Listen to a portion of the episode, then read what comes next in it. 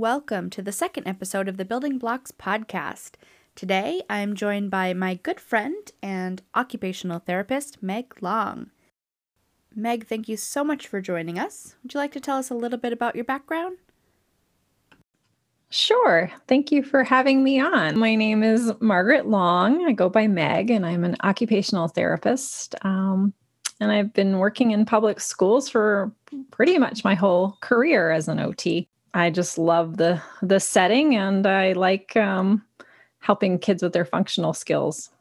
Excellent. Thank you. And now you've been in one district for a good amount of time. What other past experience have you had? I've, as uh, in public schools, I've worked in two different districts. I worked in one district for 10 years and then ended up moving into the district that's the same as where I live, which was a little, I was a little unsure about that because there's a little bit of crossover in my worlds. Um, but when I moved into the second district, I started doing uh, more work in functional life skills programs and realized that that's kind of where my heart is, is working with, children with severe, um, moderate to severe um, disabilities. That's great. And I think that's why we've bonded and have had such a great working relationship is because my heart is right there as well. Working with students who have moderate to severe disabilities is really where my focus lies. Now, I am interested in learning about um, your role in regards to doing observations and determining appropriate placement for students when they are first entering a district. Um, since I work in a district program that um, supports children with severe to moderate disabilities all through the city, but they're just come to our one school.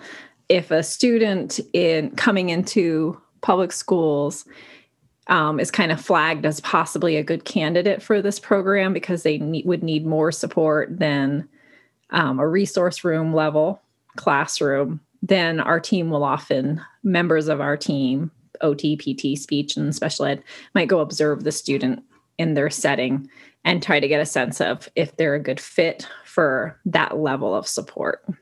Right. Yeah. And then after the observation, there'll often be an IEP team meeting.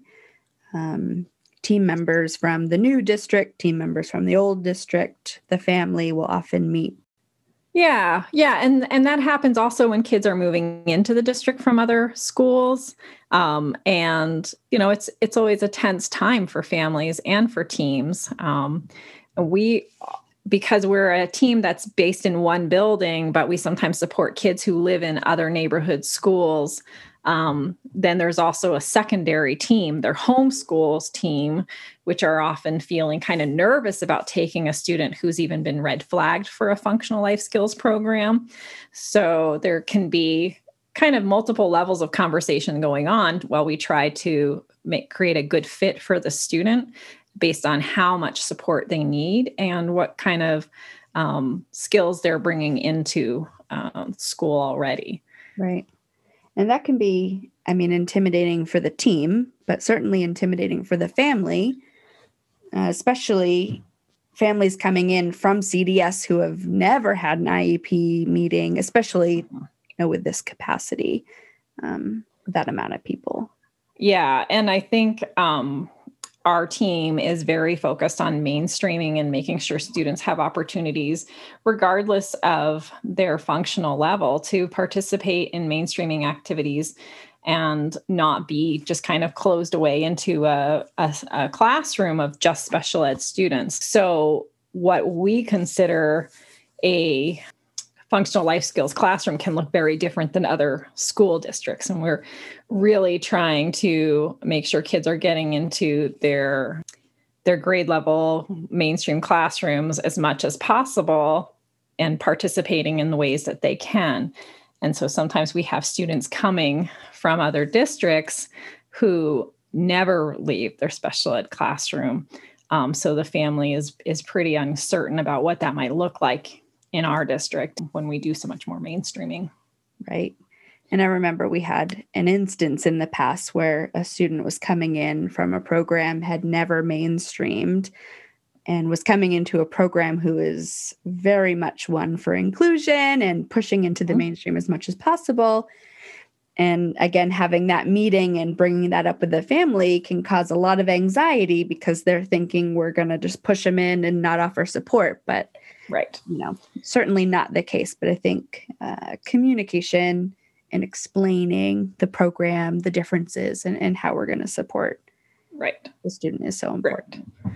And I think we always err on the side of more inclusion versus less. I mean, when when people start asking questions like, well, what's the kid getting out of it? Or is the kid disrupting the mainstream peers? We're, we're very quick to kind of argue that, you know, participating with their peers is always valuable and all kids can be distracting to other kids learning and we don't use those as excuses to keep a kid into in a special ed setting.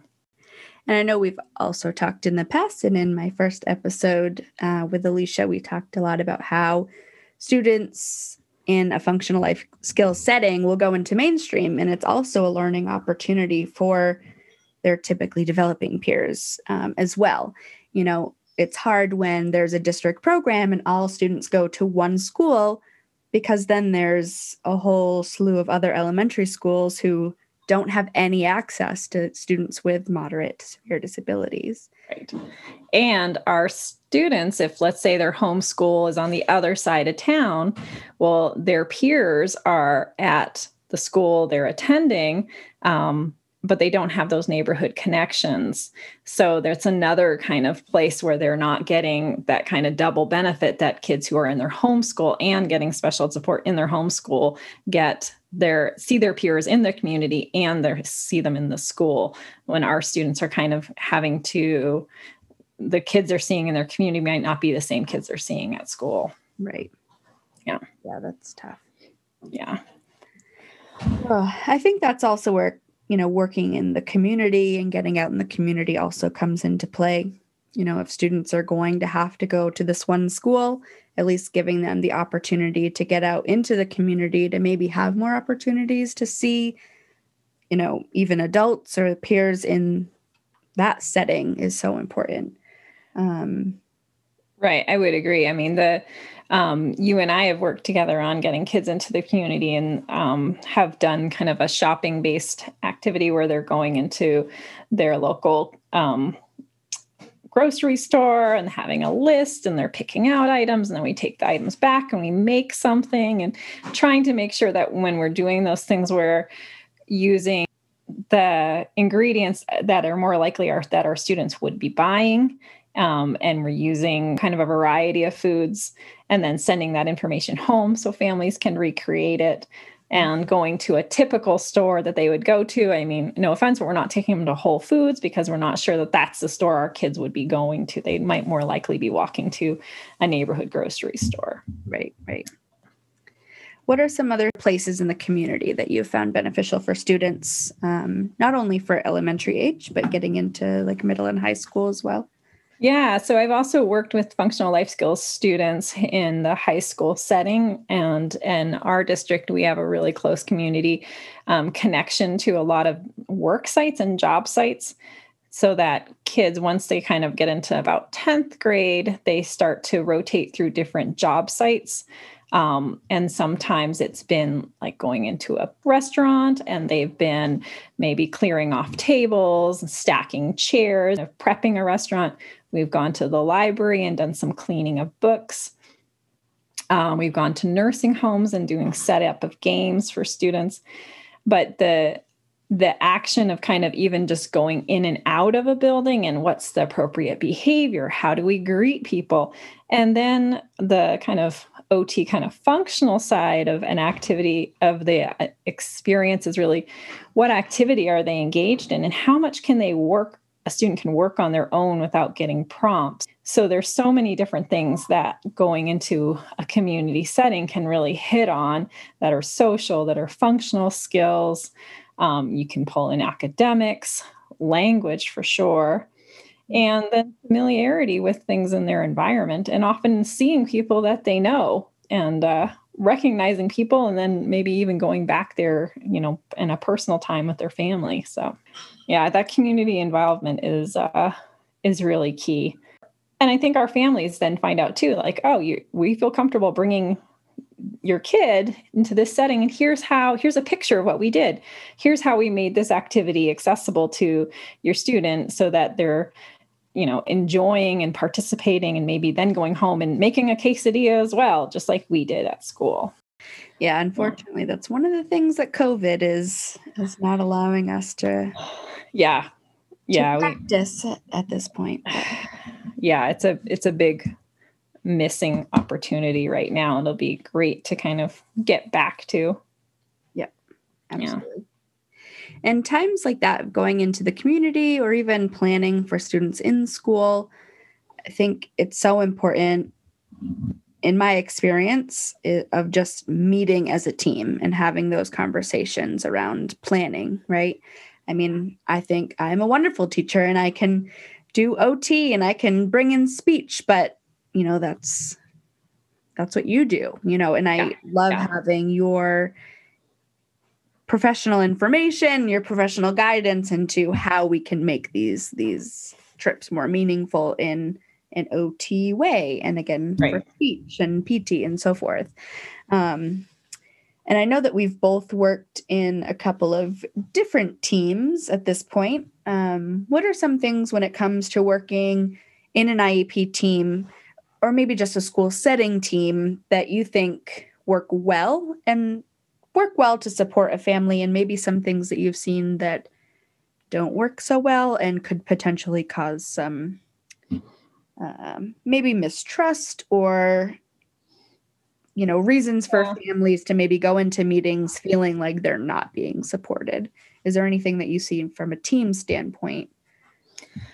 i think i'm always trying to kind of figure that out because I do think that our the teams that you and I have been on, Amy, have been highly successful in terms of having parent um, satisfaction being really high. Um, I've been on many other teams where there's often um, such a high level of distrust between the family and the team that you end up having advocates and lawyers involved. So I'm still trying to kind of figure out what it is that um, the teams we've been on have are doing right. um, I think one thing is there's a lot of team communication. Um, there's there's a lot in the teams that have been successful. There's just this kind of overall overarching um, kind of advocacy for the student and seeing that you know the student's needs really are top priority. Um, and then I think communication with the family is has been very clear um, and, and an expectation that this is going to work. When a family is coming into our program and has some of those red flags, it, I, it always feels like we manage to smooth that out. We often provide information to families before IEP meetings. It's very clear what the meeting is going to be about what we think some options might be discussed at the meeting. We often have um, reports prepared for families before the meeting. Mm-hmm. Um, yeah, I, I, don't really know what exactly it is. I, you know, there's there's probably a book on it, like, but it seems like we keep kind of getting it right when we've been on these teams together, and that's mm-hmm. it's just so comforting. Yeah. yeah, I agree. I think um, communication is is huge, and I I've said before, there have certainly been meetings that have been uncomfortable. And I think I've learned from that in regards to communication and some things. If we're planning on, you know, offering or suggesting a huge change, then maybe it is communicated beforehand. Right. So that we can go into the meeting with everyone knowing what's going to be discussed and everyone can have their talking points ready. Right. Um, sometimes it can be uncomfortable but again it's it's all about the student right? So if we're thinking this is what should be done then we just need to express how we're feeling and have that conversation. Whether or not it's something that the whole team agrees upon is is neither here nor there but i think the importance of that communication and being open um, with everybody involved parents admin whoever's coming to the meeting is is so important.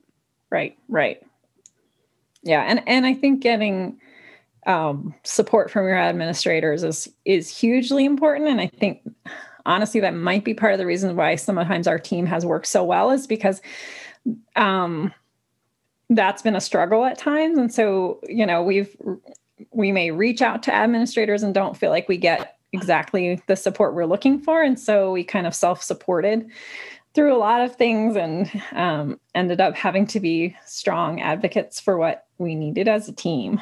Yep. Yeah i think i uh, i can i can envision you know maybe conversations being had after the fact about having administrators having to deal with this difficult team but i think it's just because we were so focused on advocating for our students that we didn't let anything right. kind of get past what we right. felt was necessary and also what the families felt were necessary. Um, especially in the district that we've worked in there's been so many families from different cultures and ell backgrounds. So making sure that they have the support and then if they maybe don't have all of the information like where that second round or first round however you want to look at it of advocacy for those families yeah yeah and i think we're also very careful as a team to um, be equitable about how much energy time support that those decisions we make about um, how we support families and students is not based on the squeakiest families um, or the most involved students. We see that every student deserves the same amount of support and advocacy, and sometimes more or less based on where they are in their kind of trajectory of learning, or some students mm-hmm. have you know times where they need um, a lot more support a lot more professionals involved and then later on another student might need more and sometimes it seems like everybody needs a whole lot all at once which can be right. really intense um, yeah. yeah that can be hard yeah i just i think other teams i sometimes think other teams are so focused on um, not upsetting specific families that they may kind of miss the bigger picture and um, let things slide for students who are equally as needy. Right. Or accommodations can be made for one student to make a family happen when it won't even be brought up for another student because the family doesn't know how to advocate or they just don't know that they can ask for certain things. Yes. So exactly. I think being mindful and equitable about all of the families that you're working with, if you're offering it for one student, and it could benefit another, make sure you're also making that recommendation for that. Right. Right. And if it's above and beyond and um, or redundant or um, unnecessary because for whatever reason, sometimes we might, you know, ask families to put aside that request because we're already doing it this other way. Right. Yep. Oh, it's a tricky tricky thing. I've just heard, and, and again, I think my reasoning for wanting to do this podcast is just to have conversations about how to strengthen those relationships. Mm-hmm. With all of the reading that I've done and, you know, message boards that I've been in, I just hate to see how often families are going into IEPs or prepping for IEPs like I'm going into it, I'm ready for a fight. You know, I my goal as a teacher, I think, is just to have my families never feel that way. Um, and then again, my goal for this podcast is to maybe inform other teachers or OTs, other IEP teams, and families how we com- communicate to make that not be yeah. the hardest part of their right. Year, you know? Yeah. And I think there are also times where how you set up the meeting makes a difference, um, how you establish the agenda, mm-hmm. who is running the meeting. When you start a meeting and there's two people talk, you know, an admin and a sped teacher or two admin kind of almost arguing about who's running the meeting, that sets a tone. Right or if you start a meeting and you see sometimes you know you'll provide an agenda which is great. Everybody that helps everybody. But if the last thing on the agenda says parent concern that gives some information to the family too about the priorities. Right. um, and i think it's like oh we don't want to forget to write down your concerns but usually parents have given concerns throughout or start with the parents concerns. Like tell us you know like let's hear from you first. And on that note too where do you and talk about mainstreaming teachers' concerns, um, the regular classroom teachers' concerns or input, and how are they involved or not involved in the IEP meetings and IEP process. Right. And that makes a huge difference as well when a mainstream teacher says, Well, I don't even see that student. Um, so I'm not going to attend the meeting, or they come in for snack is like the only information that the teacher wants to provide. Right. It gives the family a lot of information um, that the student's not really a valued part of the classroom. Right, absolutely.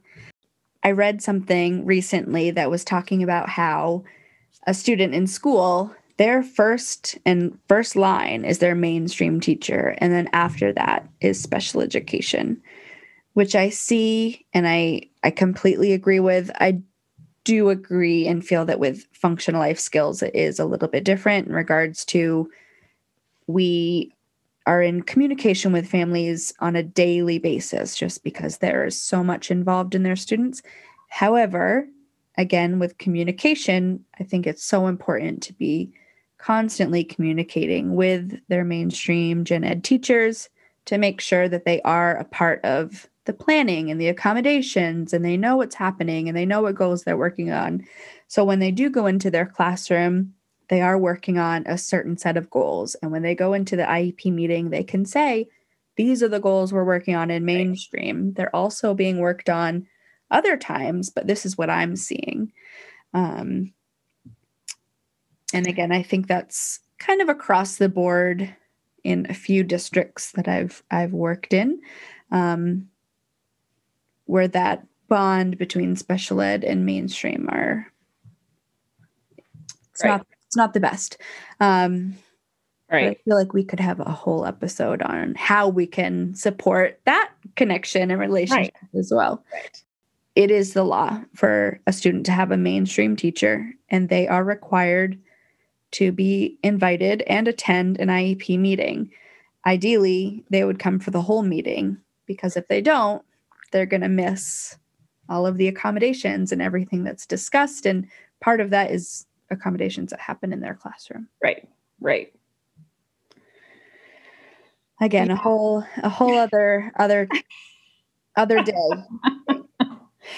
and I think even un, unknowingly or un not intending to, we sometimes exclude mainstream teachers. I mean, we frequently have meetings. We may have two or three meetings on the student um, a week or in, over the course of a couple weeks. And we often do not include the mainstream teacher um, because they're part of it's part of our regular schedule to have meetings to have discussions so uh, even a very involved and willing mainstream teacher is often on the sideline of all of those conversations. Um, yeah, they're busy. So too. that's a growth area for us as well, I think. Yep. I mean, mainstream gen ed teachers are extremely busy. Who has extra time to like throw in all of these other meetings? Right. But in regards to that level of support that they could be getting, you know, I do I do think it's coming from admin, right? If their administration is not saying that this is a priority for the school, then maybe it's not exactly. going to be a priority for the teachers, and that's special ed and gen ed alike. Right. We need to put in the work, I think, to to to strengthen that relationship. Yeah, and it starts before school starts. It starts with making sure a student has a locker or a cubby it starts with students being added to mainstream teachers class roster and attendance and it starts with the, the schedule of the student going into that classroom as much as possible right. um, and if you have any of those things are not in place you're likely to spend the year trying to battle to get those things put into place um, so the more that's set up before kids show up the more natural routine is already going to be you know ready for inclusion. Right. Oh, all you right. Yep. yeah, that's a tough one. I think it's all tough. It's, you know, it's hard to hard to figure it out, which is I think why there are so many issues in the special education realm of things. Um, but that's why we're here. Yeah. Yeah. Yeah. so, Yeah. One more thing um, that we had on our list to talk about was how we support families with coming into the district. I know we talked a little bit about this before, um, but one thing that I've noticed from district to district, you know, many schools or districts have a functional life skills classroom. Many are starting to have autism programs. Hmm. Um, there's out of district placement, there's resource room. Some have functional academics. So when you're moving, families move from one district to the other. These classrooms all have different names. They all have different, you know, ways to be put into these programs, which I think is so confusing for families. It's also very confusing for staff and for the students coming in we will often look at their LRE to see what percentage they're at and put them in a placement that we think maybe is appropriate with another program that we have. But then that student comes into the school, we find that either they need much more restrictive or much a much less restrictive setting. And there I feel like there's a year of just this juggle of yeah. trying to figure out where this student should go when if there was a little bit more of a uniformity across districts and their specialized programs, it would help make a little bit more sense. Right. On the flip side of that, one district from another could have FLS programming, but one FLS program could look completely different from another. It really depends on their students and what they're capable of, of supporting and even the teachers. A specific um, functional life skills teacher may approach things one way versus another functional life skills teacher may approach it very differently. Like I've said, we work really hard at bringing kids into a mainstream setting, um, but um, teachers that I've worked with in the past have not. so right. it's been an evolution of the program that you and I worked in to even get to that point. Right yeah, it's just a another layer I think that adds to maybe a little bit of mistrust when it comes to supporting or a little bit of mistrust when it comes to families trusting the school yeah. and, yeah. what they have to offer the support yeah and and the resources that a program has um, when I think of some programs we've observed students in, maybe did not have the staffing to support kids outside of um, the special ed setting. And so, because of that, all the kids just stayed in the special ed setting. Maybe they didn't have the staffing to support a kind of um, adapted music, art, or gym class. So they didn't have it or you know or the teacher led it instead so staffing can become an issue and also just kind of like what's what's the perspective of the administrators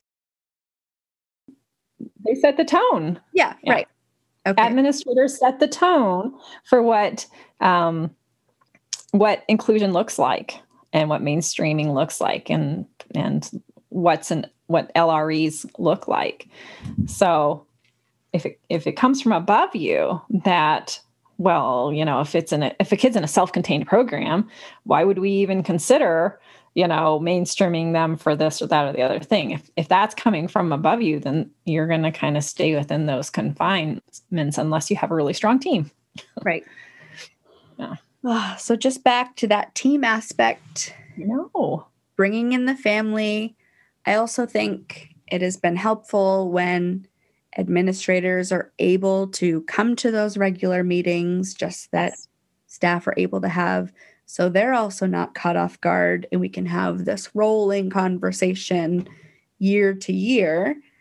Um, yes. You know, just to make sure everyone's getting what they yeah. need and, and that the program has what they need in order to do that. Yeah. And having a presence of um, special ed administrators as well as building based administrators in the program, getting to know our students and our staff. um, it's always feels a little embarrassing to sit in a meeting when you realize that oh the special ed administrator knows this kid only by name does not know this kid in person at all would not recognize the student yeah. um, so I, I always appreciate when there is that in-person experience that the special ed teacher has the special ed administrator has really gotten to know the students and the staff. Yep absolutely. So leaving off let's think of one suggestion we can give to maybe parents going into an IEP meeting or transitioning into a district and one piece of advice for school staff IEP team members? Um, well, I've always felt like it makes a huge difference when a family can visit a program um, before they have to make some decisions about um, kind of what the best um, plan is for the student. Now, that's hard to do right now because of the pandemic, but we have always invited families come come see the program. Look at what this program looks like and then look at this other classroom that's more of a resource room model. Um, and you know you parents know their kids and they can either envision their kid in one program or the other right. and they're the expert on those kids. And so i think giving them that you know enough information to help the team make a decision because otherwise it's really just like oh yeah well we do this and we do this but mainstream you know a resource room does this does this does this. It's just it's just a list of things. Right. and sometimes families will then take that one step further and kind of want a menu. Well then what else do you have? What other programs do you have? What about an out of district placement you know? So getting a family to come in and see students that are maybe similar to their own child or maybe very dissimilar to their own child and seeing those differences in person i think is is really valuable um, for the kids also having for the, an opportunity for their student to come too and give them that time yes. to interact with students in each setting you know you'll get a gauge pretty quickly on whether they're you know jumping in and doing the same sorts of activities as one group of students or if they get into a classroom and they're completely blown away because they're just not at that level. Um, right. Right. support. Right. Yeah. Well, I think that was great, your second question. Well, I think that was a great uh, piece of advice for both families and schools. One, families to yes. ask for that, also for schools to offer that, and to make sure if they yeah. are offering it, to offer it to everybody.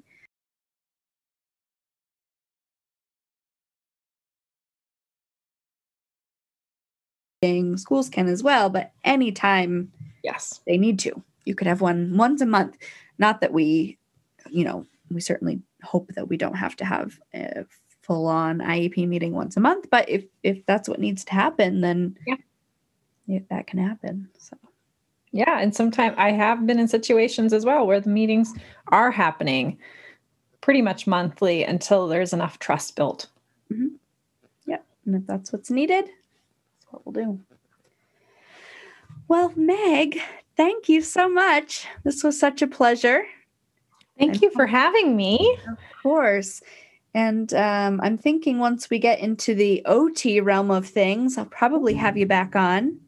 Yeah, I love to talk about functional skills. Woo! yep. You know, I still, it always blows my mind when I'm watching Meg teach a student how to tie their shoes and she is just able to move her hands and fingers in ways that I just cannot. oh, you could if it was what you were focused on every day. oh, but yeah, it's fun. It's yeah. fun to watch kids make growth and some of those skills that they're going to have for the rest of their life. yep, absolutely. All right. Well, Meg, thank you so much. Again, it's been a pleasure. I appreciate talking to you and I always enjoy hearing, you know, your side of things. I've always felt like I can come to you anytime I I'm on a, a roll with something and I may be a little irrational and I come up with these crazy ideas and you you bring me back down to earth and well i think we do we work together that we work together well that way. And uh, you can still reach out for me even though uh, we may not be working together all the time. Yeah well thank you. And i guess we'll say goodbye and we'll see you next time. Yep. bye